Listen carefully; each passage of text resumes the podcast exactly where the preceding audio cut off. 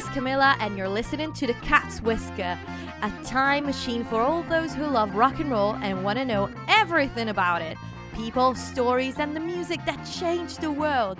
In a few words, it doesn't matter whether you've lived through those years or just like me, you've always wondered what it was like. I have loads of stories to tell and great music to play. So, let's roll! Hello, everyone, and welcome back to the Cat's Whisker. This is Camilla, and today we're going to talk about something a bit different, something a bit technical. We're going to talk about the history of the AC30 and Vox in general, a British industry that in the 60s conquered the world. And since I can't really be trusted with the technical side of things, with me, just like in the past, we have Liam Mannion, musician and resident at the Cavern Club. Hello. Hello. I always ask for his help when it comes to technical things because I'm not a musician and uh, you and you definitely know more about stage gear than I do. In fact, I believe you've been quite obsessed with stage gear over the years. yes, quite quite obsessed. And uh, tell us why should we talk about the AC30 why is it so special? We're going to investigate all the technical reasons later but tell us why do you think it is so special? Because it's the classic british sound and it's been used on countless recordings over the years since it was made popular by a band that we all know. Uh, not just them obviously but yeah so obviously Liam was talking about the Beatles, but there are many other bands that actually endorsed Vox and the AC30 in particular. But since I love a little bit of drama, I also want to tell to all the other people that are not very technically trained, like myself, um, that this story is worth listening because it's full of drama and twists and turns. So let's begin. So, first of all, Vox is from Dartford in the south of England. It was founded by Tom Jennings and Dick Denny. Tom was an accordion player and met Dick, uh, who was an amateur guitarist passionate about electronics during the war. They were playing together in the air shelters. After the war, Tom opened a music shop the Jennings Organ Company, where he refurbished old accordions and other instruments, but he wanted to build something new. And Dick Denny was the perfect partner to do just that because he knew about electronics way more than Jennings did. It was 1952 when they released their first original product, the Univox, a portable self powered keyboard. And it was so portable that the speaker and the leads were literally stored in a suitcase. It worked with valves, and that actually gave them two ideas. The first one was to build a company that would create instruments and amplification systems. And that's what they do in 1957. And second, to call it Vox, which is Latin for voice. At the end of the 50s, rock and roll was massive and everyone wanted an electric guitar. And what do electric guitars need? Amplification. And since there was a ban on importation of US made goods that lasted from 1951 to 1959, Vox became the leading company in the sector. And how did that happen? So they took the speakers from the Univox and they made the G10, a guitar amp. Wasn't very good, but it was a start. But that gave them the idea for the AC15, which stood for Amplifier Combined 15 Watts. They knew they had a great product and they contacted Britain's biggest band of the moment. Do you know who they were? The Shadows. Yes. So they contacted the Shadows that started using the amps, but with the growing competition from Fender, who was making high quality instruments and high quality amps, like the Fender Twin, Deluxe, etc., they had to up their game.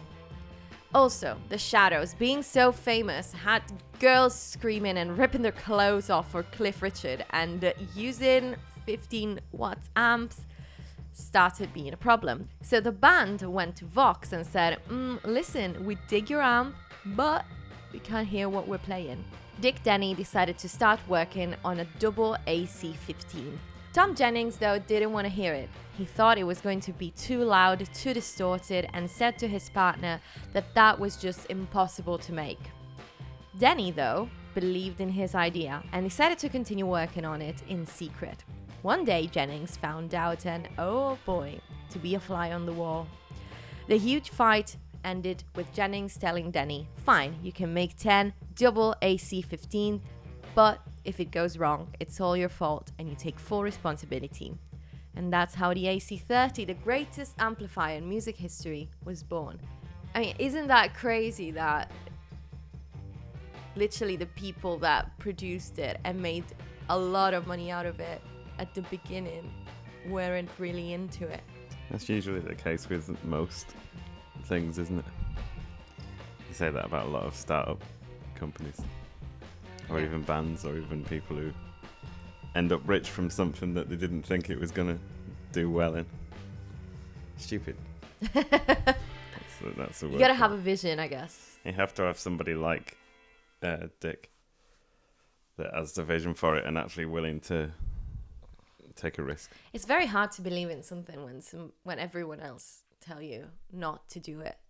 So what did they do? They gave the amps to the Shadows, and that was just the first of many bands that would adopt Vox amps. The most famous of all time was just around the corner. One day, a very kind and proper gentleman walks into a music shop in London asking about the AC30 amps. Yes, sir, how many would you like to buy? I imagine the employee saying. The gentleman looks at him and candidly says, I can't really make an impression here. Oh, I don't want to buy. oh, I don't want to buy them. I want you to give them to me so I can give them to one of my bands. The other guy's jaw must have dropped. He called to his manager that said, What are we? A philanthropic organization? Who the hell does he think he is? Well, he was. You guess. Michael Jackson. Why is it always your answer? One day it's gonna be the right one. Who was it? Brian Epstein. Yes, it was Brian Epstein, the Beatles manager. Again, talking about having a vision. He literally wanted them to give. Um, He, he was a great guy. yeah. And I believe in the documentary we watched about Vox's history that the guy said, oh, What is the band's name? The Beatles. And Yeah. he said, That's not even a good name for a start. Yeah, yeah. they had a lot of that. And, you know, I guess he was a man that knew how to get things done. Incredible guy, Brian Epstein. I Yeah. hope they do more uh, documentaries and stuff. We should him. actually do an episode only about Brian Epstein. Yeah, he's a fascinating character. Yeah. Well, let us know if you would like to hear us babbling about Brian Epstein probably for two hours straight, because that might happen in the future. Um, but he made it. Uh, so he left the shop with a bunch of new amps and a promise. His band would have exclusively used Vox stage gear. And that's what the Beatles did for their whole career. Not the whole career, but his his deal was as, for as long as he was the manager, they would only use Vox, and that's what happened until he died. Yeah. After that, they started using Fender. And stuff. Yeah, but they weren't even performing live, were they? No, no. So, I guess stage career. Yeah, the whole stage time was all yeah, Vox. but I think it wasn't only because they were tied to this deal. I think they got a little bit uh, dissatisfied with them later on, Mm. just because they wanted that American sound. Yeah. Because don't forget, they didn't think, oh yeah, w- the British sound is great. no, They exactly. wanted to It's sound only like something Americans. that came you know? afterwards, like oh, the sound of the British Yeah. invasion. But while they were, you know, doing it, Yeah. they probably didn't realize. Now they're always trying to get the more American sound. So, what were they using? I know that they had to have their sound boosted a few times because it was very, very hard to hear what they were playing. The very first ones, I think John had an AC15 and George had the AC30 because there was only two in the shop. Probably Rushworths. Uh, they were the cream ones, which were lovely. Uh, but because obviously John was rhythm and George was lead, they decided that John would have the AC15 and George would have the AC30. Yeah, fair enough. Both look the same, just different Power. power. Um, and then they got the. I'm not sure if the the first black ones were just recovered. I seem to think in my head that somewhere in the past of me delving into the Beatles stuff that the the first black ones were actually just recovered. hmm So it was the same answer they had at first, and then they got both AC30s. Paul got the the T60. T100 T60. Yeah. but I've heard that that one always had problems because it overheated. Yeah, it was actually a solid state. That one. Yeah. It wasn't a valve amp, and it had a lot of problems. But I've read that obviously they had to have a boost, both John and George, in the back panel, and they, that became like an AC50 basically. Yeah, then they changed. Um, if you see the 1964 US Yeah. uh, Washington one, you can see them. They're AC50s, hmm but this I think it's a cabinet and a amp separate. Wasn't a combo. hmm Uh, you just have, you can just see the speaker cabinet, Yeah. and then the amp would be on the floor. And then I read that uh, they used something that is called AC 100 actually because it needed to be very, very powerful for America. Yeah, if you get like later on, Well, for were the Shea. Stadium, didn't they um, prepare something specific? Yeah, I can't remember the actual one, but they were like really tall things, big. By the end of it, they were massive. Yeah. Uh, and still, they couldn't really hear themselves, I think. yeah, Because the venues were big, the, the crowd was massive, and no one was really used to that amount of people. yeah, it was a bit new thing, wasn't it? That type of show. I think that later on in recording, they went, they always preferred the AC30 over the other Vox stuff they had. hmm So a lot of the recordings, even later, would be on the AC30, as far as I'm aware, because Yeah. it was just a better amp Mhm. than those big things. Just a decent amp. It's perfect. It just wasn't loud enough because it didn't have the PA equipment then. If it was now, it wouldn't be a problem. They just mic it up, you know. You use the AC30 for the shows where you're not provided with PA. Yeah. We- Well, I use it all the time. Now, I'm gonna ask you a question that um, I always wonder: Is there like a specific way? Because I think there is to mic up an amp, and um, what's the best way to mic up something like an AC30? Well, for live work, I always get told by the sound people that it's you can choose either speaker because obviously both speakers produce the same sound. You would normally just have one mic on one speaker, and it's usually the position is just a little bit off a- axis, like to the left or the right of the speaker. Usually the left. I always see it not in the middle of the speaker. Yeah, That makes sense. It always, I think it's slightly over to the just off axis. hmm Um, as far as probably sound engineers listening to this, so no, that's completely wrong. please let us know. but that's what I've always noticed or seen. hmm But you know, we know that the Beatles were the ones to make Vox a very big deal. Uh, but they weren't the only band that was using um, Vox. Everybody then. Yeah, the Rolling Stones actually, which, funnily enough, Mick Jagger and Keith Richards are both from Dartford. um, and uh, apparently, their early gigs were showcase of Vox equipment. And then we have the Searchers, we have the Hollies, the Animals. So many bands Yeah, actually using it. Um, and as we were saying, Vox powered the music of the British invasion from the gigs that people were doing in pubs to the ones at the Shea Stadium, you know. Yeah, it was all Vox. It's it's absolutely amazing. Vox used to send its engineers uh, on tour with the acts they were sponsoring, obviously if they were big acts like the Yeah. Beatles or the Rolling Stones. And um, one of their engineers, Alan Harding, has been lucky enough to go on tour both with the Beatles and the Rolling Stones, and um, he's got interesting stories to tell. Like for example, um, when he was on tour with the Beatles for Paul's uh, 21st um, birthday party, he saw a box with a big 21st um, written on it, and a girl came out of a box. How did they define her clothing? Uh, scantily clad. Which is a word I didn't know. and I don't know. It's not surprising to No.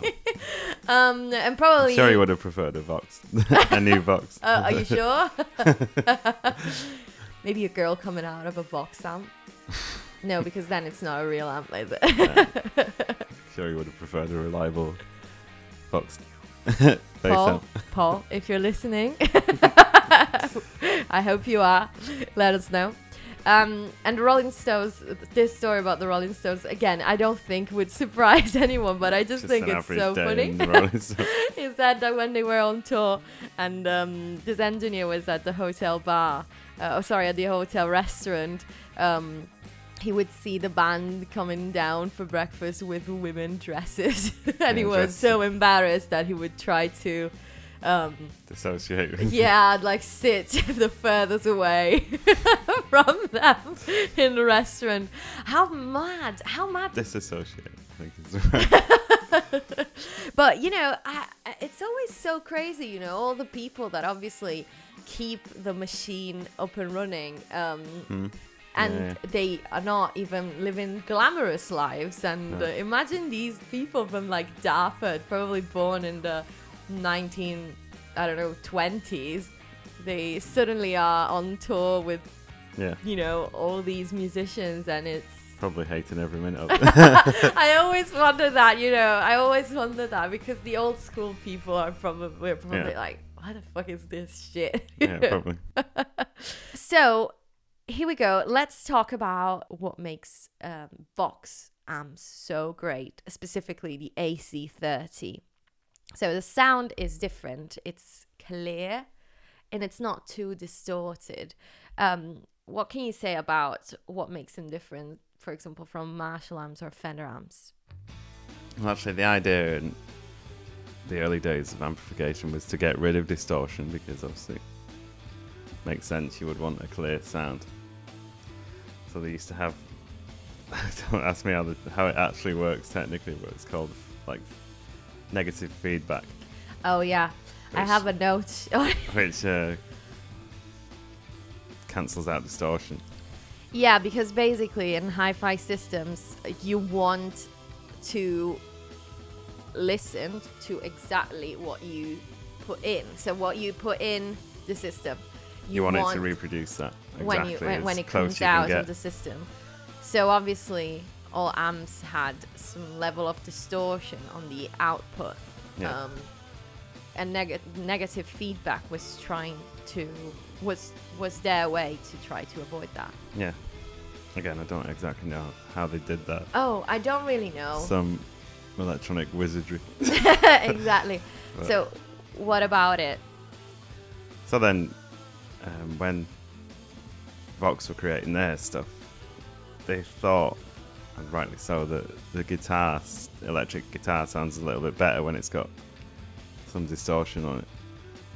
So they didn't put the negative feedback circuitry in it, so it would create like a natural distortion.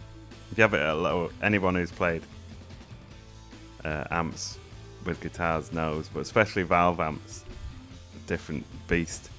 Because if you play, I used to play solid state at first, and they're alright, but once you've played a valve amp, it really is like CD and vinyl.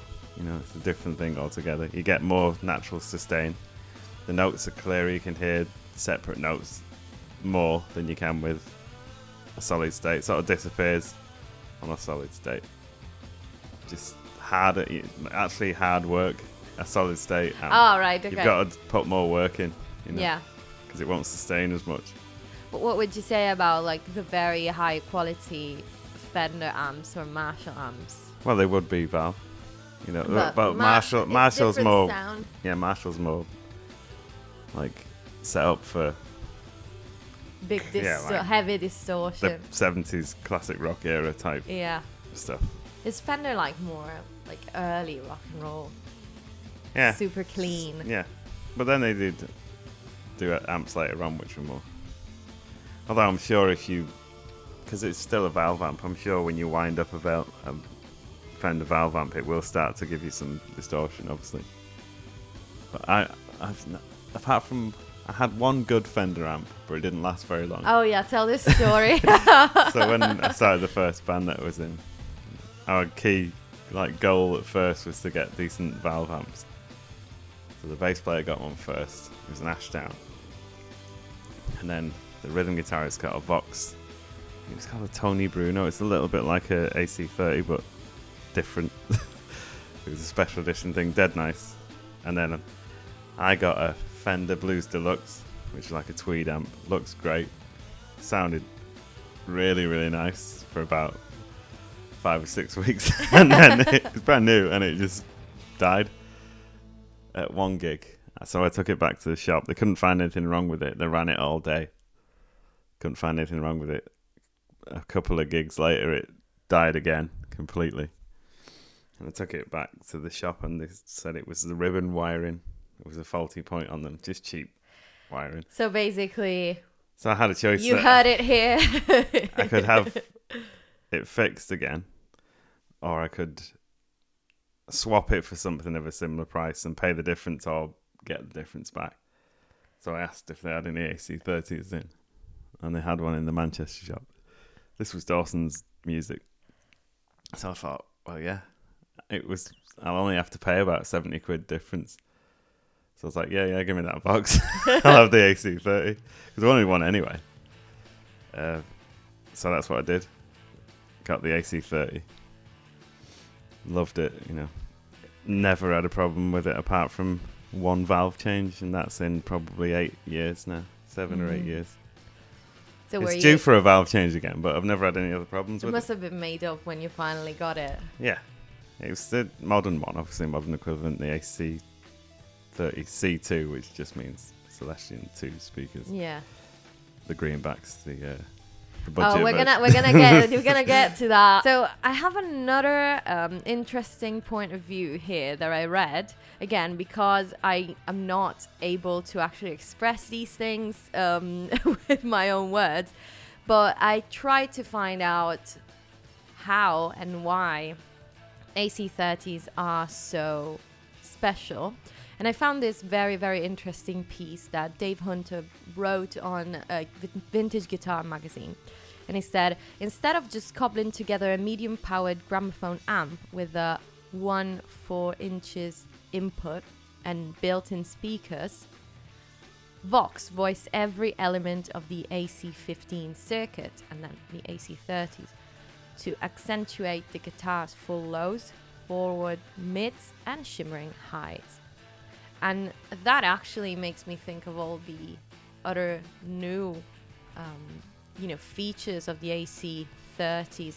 Uh, not only the Celestion Blue G12 Alnico magnet speakers with the four inputs, two for normal and vibrato channels, and then the top boost, which I believe is was a big upgrade. Yeah. Actually, the first ones had six inputs because you had a separate tremolo channel. Mm-hmm. You had a normal channel with two inputs, a top boost channel with two inputs, and then the tremolo channel with two inputs. Mm-hmm. And the trouble is, you couldn't. You just had to swap for each. If you wanted Yeah. tremolo, you had to swap it Mm. into the other channel. Whereas mine, the modern one, it's got a tremolo circuit. What do that you? What channel do you usually use? Always top boost in the top input. Mm-hmm. So the most top you can get Yeah, treble wise. fair enough. And uh, let's talk about the valves. So in the power stage, they use E EL84s. Mm-hmm. And in the preamp stage, they use E ECC83s or 12AX7s, which is just the same, really. Mm-hmm. Somebody's going to kill me for saying it. But um, you know, that's the only fault that everyone always talks about. But I guess it works the same for all valve amps. That the obviously that's the only unreliable part because in general I think AC30s are very reliable, but um, so much so that when anyone expressed any type of concern about their reliability, they would test them and throw them like Yeah, I don't think you could do that with mine. flight of stairs. I think if you threw mine down, Do you, know, want to try? No, the old ones are probably more sturdy. In fact, definitely everything is. You know. Yeah, and that come like that. That actually leads me to another question: What's the difference between uh, an AC30, for example, that the Beatles were using, um, compared to an AC30 that is sold today? I know obviously there are different types range. and uh, different prices as well. Um, so let's say that someone was, you know, just like us, obsessed with the Beatles and obsessed with guitar gear, and uh, wanted to know what to buy. Uh, obviously, we agree that Vox makes a lot of different amps.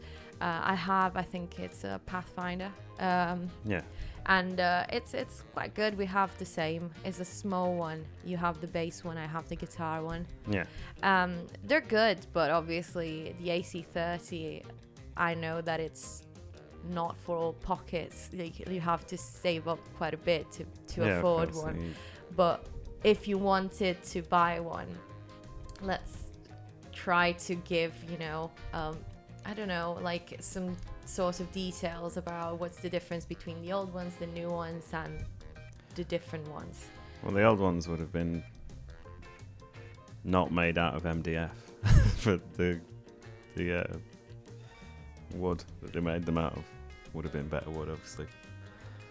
Um, everything would have been hand wired, as it was, with probably ex-military electricians, usually in those days. So everything was pretty quality made. Um, speakers would have been what are now considered the posh speaker of the blue Alnico magnet. Not the the magnet isn't blue. The speakers are blue. It's just everyone calls them. Um, You have the green one, don't you? oh, you have to show me up. yeah, the green ones are Celestion greenbacks. Still, again with stuff like speakers, it's sort of personal taste, isn't it? But they started making speakers out of ceramics because it was cheaper. Probably started in the late but that 60s. doesn't mean that they're not equally as good. Yeah, it's just a I guess different it's sound, personal taste. personal taste. I think I prefer blue. of course. Um, but yeah, they wouldn't. It, the good thing about the sixties is you couldn't really get a cheap. You know, it's, Yeah. it's a bad thing and it's a good thing because now you've got more choice because you can get a cheaper version of it, but it might not be as good. It might not be as good quality. The range is so vast now that I don't even know what they're doing. I just know that the top end is hand wired, Yeah. which is pr- just as as they were probably as good as Mm. easily as the old ones. And I think the wood is not MDF either. It's made out of proper. I don't know what they make them out of, but it's not going to be MDF. Not that there's anything wrong with MDF. It's sonic, sonically neutral. Apparently they tell us. It sounds like a good marketing thing, doesn't it? It's not going to affect the amp either way. It's not going to hmm like give the sound any better sound, but it's not going to take anything away. Yeah. That's what they tell me. But They. People talking to you about Vox amps. I'd love a hand wired one, but they're coming in at ridiculous prices. Oh, well, I think we've seen a video. Yes, it was like two thousand. something like that. Yeah, Yeah. And they look like the original Beatles ones, the cream ones. about the control um, that you have over the sound, like Yeah, how uh, you can personalize it. Yeah, you've got more choice with the cheaper ones in effect because the hand wired ones are made to be like the original ones, so you don't have as much control. I don't think they have a treble and a bass control. I think it's just one tone control. I don't think it has built-in reverb Which makes them very similar to the to the original ones. Yeah, Yeah. they didn't have built-in reverb. You would have had one control for tone, which would have literally just said tone on it. hmm You might have had tone cut. I'm not sure, that's the good thing about the later ones, like mine. You've got a lot more choice, Yeah. control over your sound, basically. You've got treble, bass.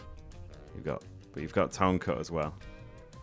Reverb built in, spring reverb. which is the better reverb. Um, just more control. hmm Just not quite as quality made. Unless you get the hand wired one, but then you've got less control over what. You, so it's just. Yeah. I'd have. I would have a hand wired one and just use a reverb pedal if I had to. Yeah, fair enough. Um, just so nice. Professional opinion. They, are so nice. Yeah, that's why I called you in. My Fender Blues Deluxe amp was. I've got very fond memories of it, albeit not many. yeah, it lasts like how long did it last? Like two months. probably about.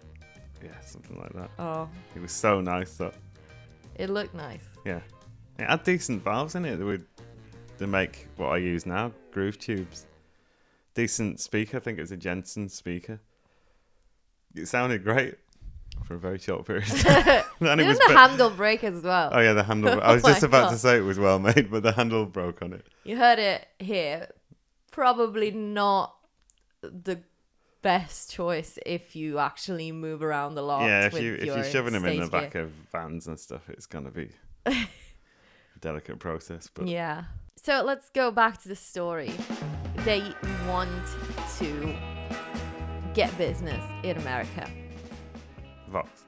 Yes. well, I mean, a lot of their acts, of the acts that use Vox, are established names like the Beatles, the Rolling Stones. They are successful in America as well, so why not? You know. Um, so what happens is that they make a deal with Thomas Organ Company to license their um, the making of their amps in the states. Um, it goes great to the beginning. The Monkees even used to hide inside a Vox cabinet in 1967 for their grand entrance to their shows. And in the same year, Vox makes a deal with George Barrison, the mind behind the Batmobile, to hit it big times in the States. Um, and this unusual collaboration resulted in the Voxmobile, which was a Ford Roadster that is also an amp, but it's also an organ and it's also a guitar. And I'm gonna put a picture in my Instagram stories because it's absolutely crazy. Um, would you ever drive around with one of those? I don't think so. oh my god, it's. I mean, it's like one it of looks those. a bit like the Batmobile, doesn't it? Yeah, but because it's the same person who designed it, How is it? I just said it. Oh. Wasn't listening. Thank you. um, yeah, I think it appeared in like TV programs or something like that.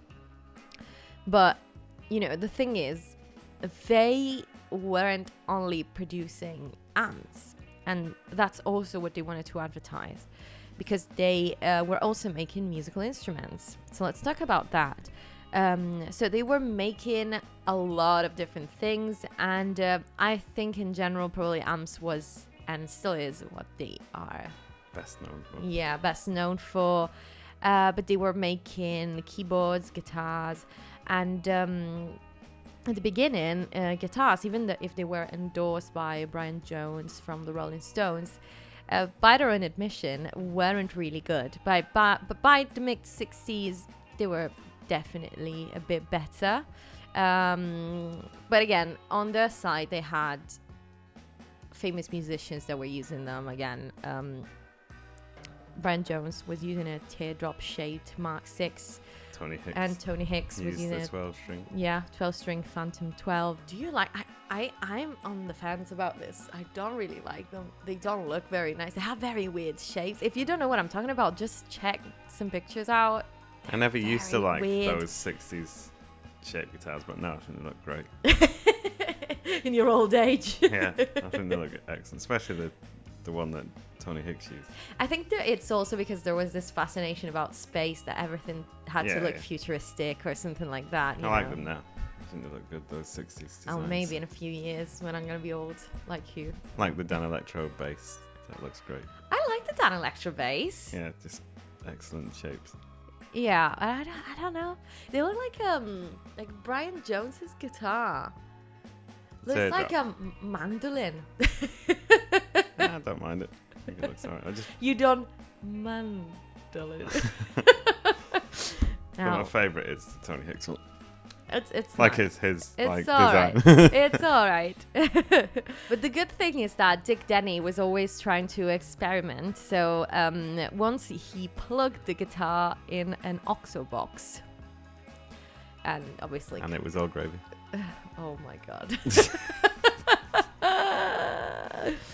um, but guess what happened next? The fuzz box was born, and the Rolling Stones used it straight away on Satisfaction, probably the most famous song.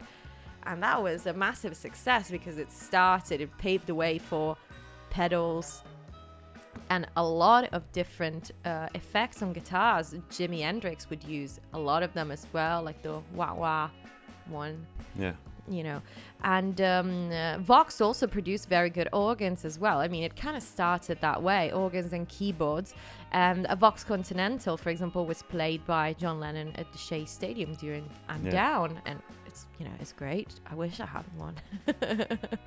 Um, but interestingly enough dick denney decided to produce something that was you know a mixture between these two instruments together like a guitar and an organ and created, believe it or not, the guitar organ. Oh my god.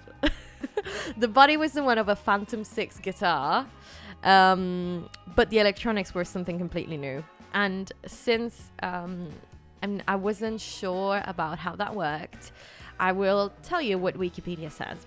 Organ tones are sounded in one of three ways. In normal mode, by pressing any string onto a fret.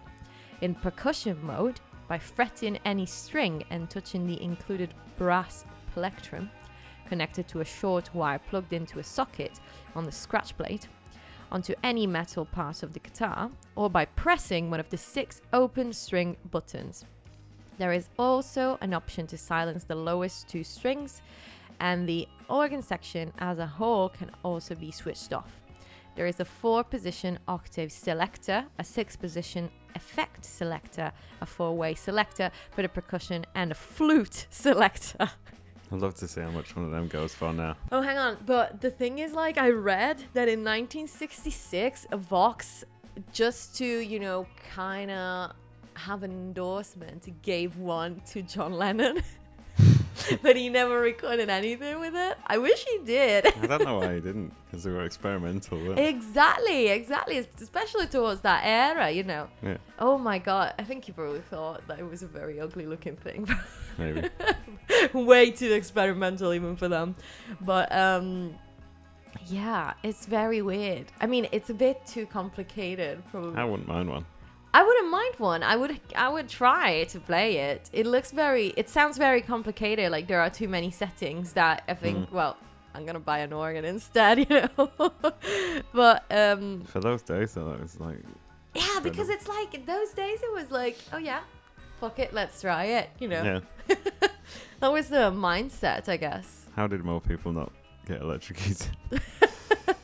Earthing out things. Probably like they that. did. you know, I just love the thought that this factory in Dartford, in England, had 150 employees and it was producing these futuristic things and going to America making a Batmobile that where you can actually play the piano. on. It was crazy. We were once the leaders of the world. and um, you know producing all these you know kind of cutting edge Yeah. technological instruments but since they were so popular well i guess the guitar organ wasn't that popular but in general vox was popular they couldn't really cope because they had so much demand that the 150 employees couldn't really produce all those instruments or amps. So Jennings decided to sell controlling interest to the Royston Group, a company in the field of military electronics that was testing the technology to produce the black box. You know, the one that you have like on planes to it the, uh, like if something goes wrong yeah. and that resists. So obviously that was, you know, a big invention and a big deal. He thought that was going to be a great move and that With that, Vox could produce more and fulfill their constant demand. Unfortunately, they found themselves completely submitted to the other company, and all the money that Vox had was taken to finance the black box. And unfortunately, when Royston soon went under, it took Vox with it. Royston and Jennings tried funding a new company, but nothing would ever be as successful as Vox, which is obviously still in business and is today owned by Korg. And it is said that the latest models, so the ones produced, uh, I think from 2005 uh, onwards, are the most loyal AC30s that have ever been produced to the ones that Yeah. were originally produced because um, I assume that when Vox went under, the brand obviously stayed important because they went under not because they didn't have enough people buying their products, but because of bad investments. Um, and especially since, you know, the Beatles were always some sort of, you know, always A attracted. constant. yeah obviously. Always attracted um, interest. Um, people kept buying vox products. The problem really was that um, it just changed company constantly until 1992 when korg bought it and they're still uh, the father company this day. I don't mind mind being produced by Korg. no, exactly, exactly, exactly. But um, probably since they went, like they fell in onto into different hands for a very, very long time, um, nobody could be bothered producing a very loyal um, copy of the originals. Whereas now, apparently, they're the most loyal. I do get the chance to play alongside a guy who has one of the early 60s AC30s. Oh, yeah. His name's Neil Ainsby. Shout out to Neil. Great guy. And uh, it does sound very nice. Would you say it's similar to yours? It's similar, but it's more bassy. It's got more warmth. Probably because you haven't got, like I said, you haven't got the treble and bass controls. It's a tone control. Yeah. Um, but it's a very nice, warm, lovely sound. It's less harsh, I think. Mine's probably that could be the speakers though. Yeah.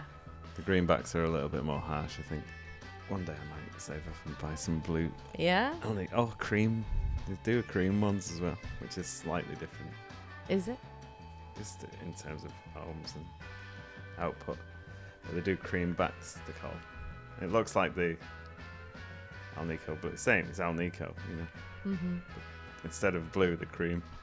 Not that many, most people see the front of the amp, but I like to look at the speakers.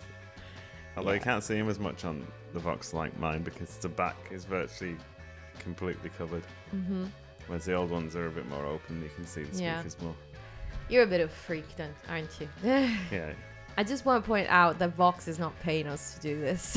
Because it sounds like, although it's an invitation. You- Vox, if you're hearing me, I'm here. He's got an AC30. I don't have an AC30, so whenever you want.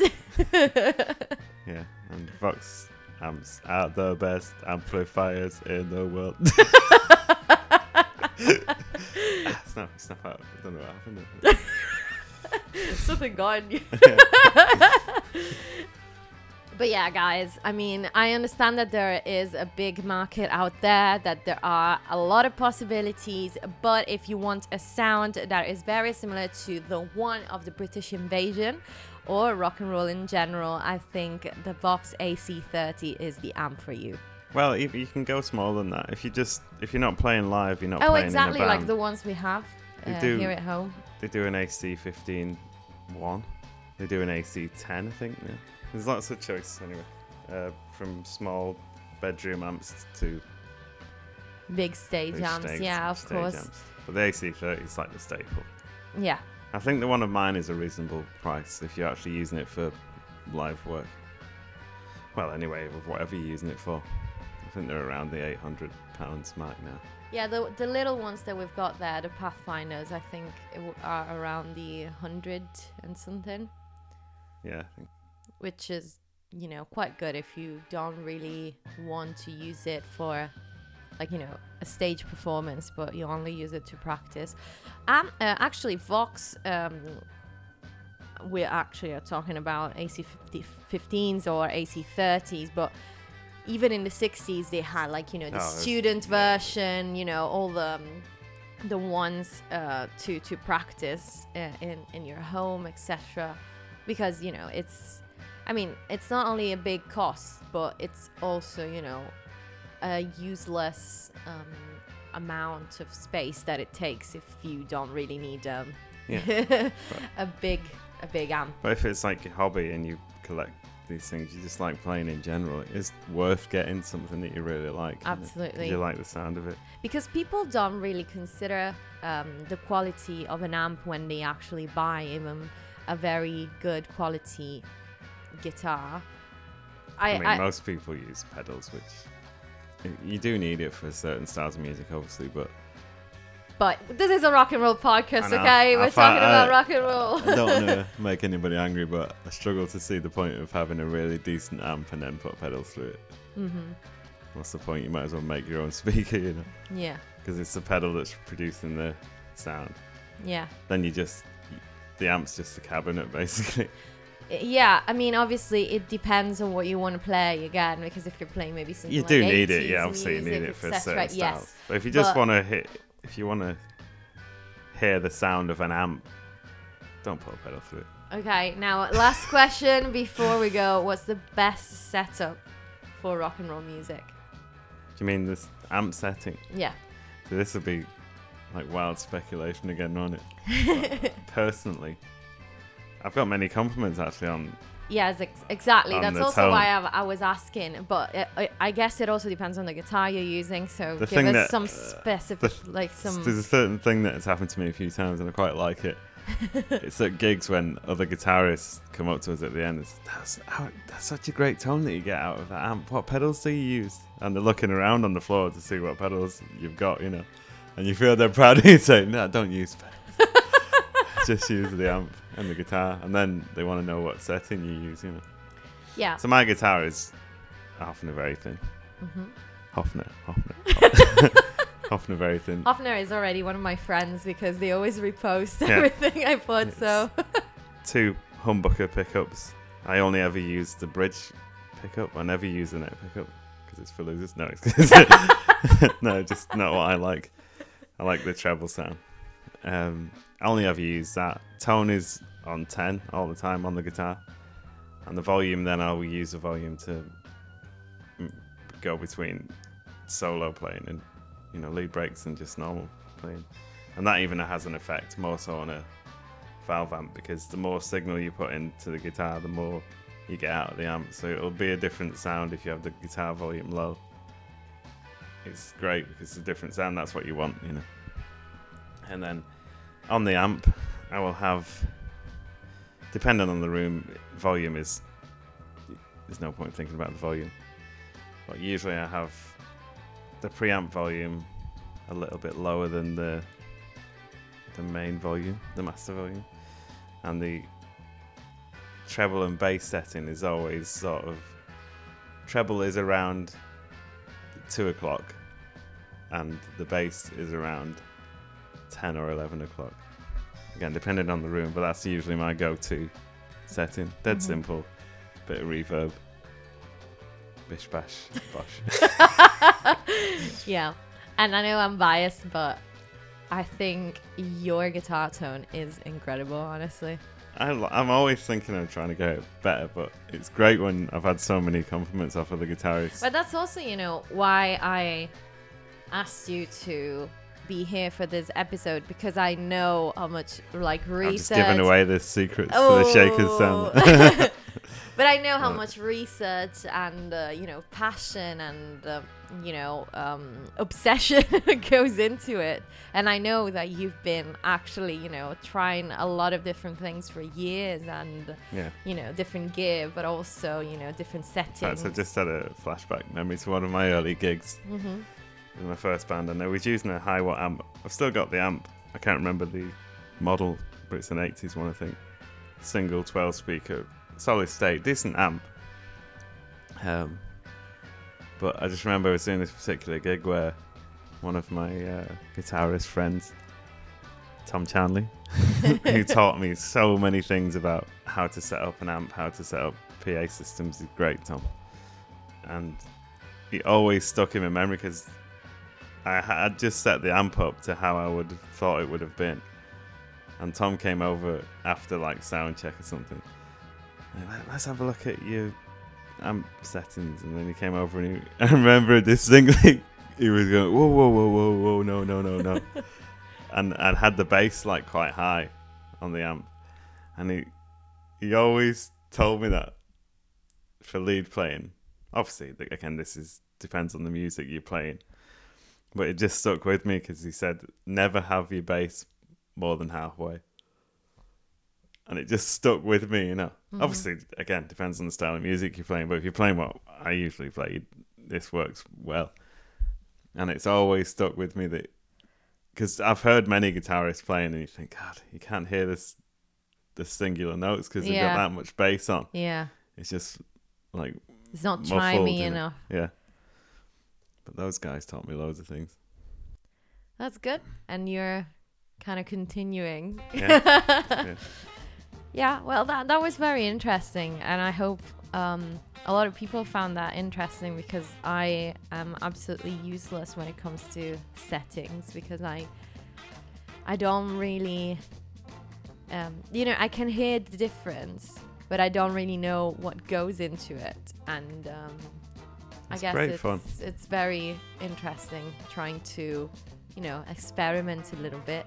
Yeah, the best way to do it is that, especially if you are playing in a band, because uh, you'll you'll play in one room on a certain gig, and obviously you play different rooms, different room shapes, sizes. and pe- with different amounts of people as Yeah. well because that always makes a changes. difference.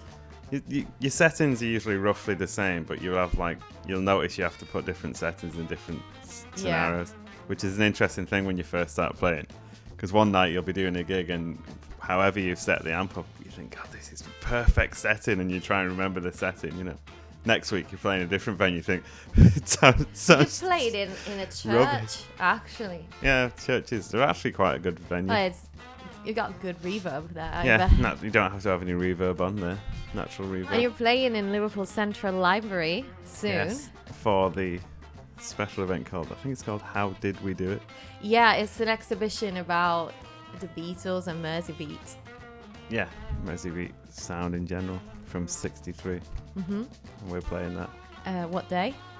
It's Saturday Mm-hmm. and the 17th, I think, Yeah. of June. Well, that's that's that's great to know. And every Sunday you're also playing at the Cavern. So if anyone wants to hear Liam's legendary So, by the way, the, the the amps that are used at the cavern are the Vox AC30 VR one, which is the valve reactor. Mhm. They're good. They're not as good as the full valve one. Mhm. I still get you can still get like a nice decent sound out of them, Yeah. and they're probably a little bit more reliable. But again, the Cavern Club, the most famous club in the world, uses Vox. Vox.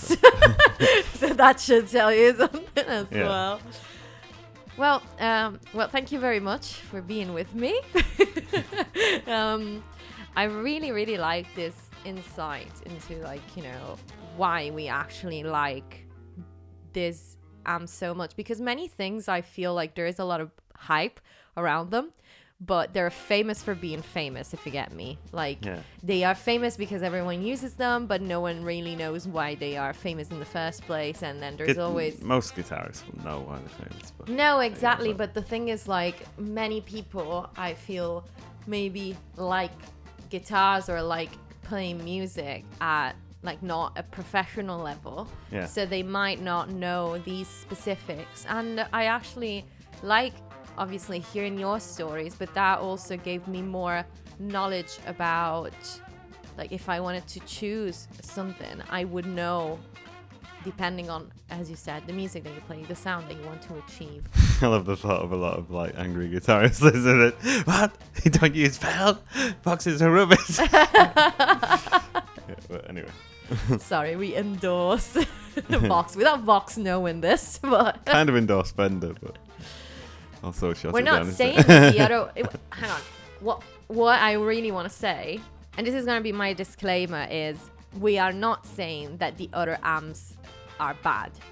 No. We are just saying that if you want to achieve that type of sound, yeah, then it's it's Vox. gonna be a Vox yeah. specifically. If you can do it, or that's the great thing about music, you know.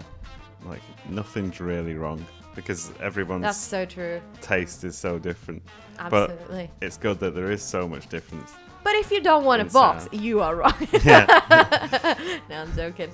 But that's absolutely true. It depends on what you're gonna play. I mean, if somebody said to me, "Oh, I'm gonna give you like a Marshall," I'm, like, I'm not gonna say, "Oh, no, no, I'm not gonna have it," you know. Yeah. But um, Well, especially a Mash- Marshall Blues Breaker. yeah, there you go.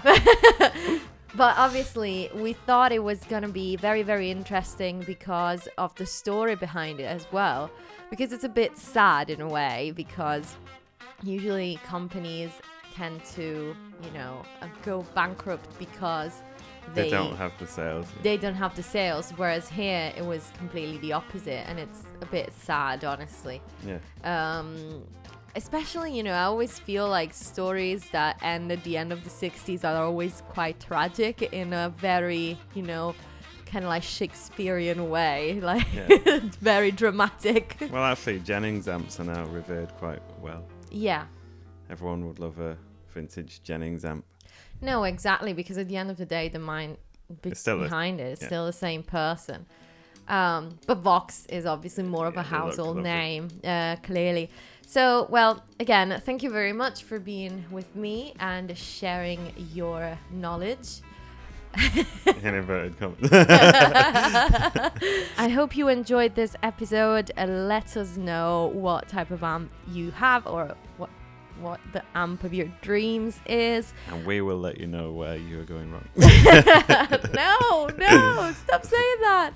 We, we said we were going to say it after the recording. so if you want to say, as I was saying, the very weird car as well, the Voxmobile, you have to follow me on Instagram at the Cat's Whisker Podcast. And you can also follow me on TikTok at the Cat's Whisker. I post loads of extra content there. And the podcast is available on all the podcast platforms, but also on YouTube. And I post videos there as well. So if you always want to be updated with what I'm releasing, you can comment there, even send me a message if you love the episode. And again, thank you very much for listening. I'll see you next week. Ciao. Buonanotte.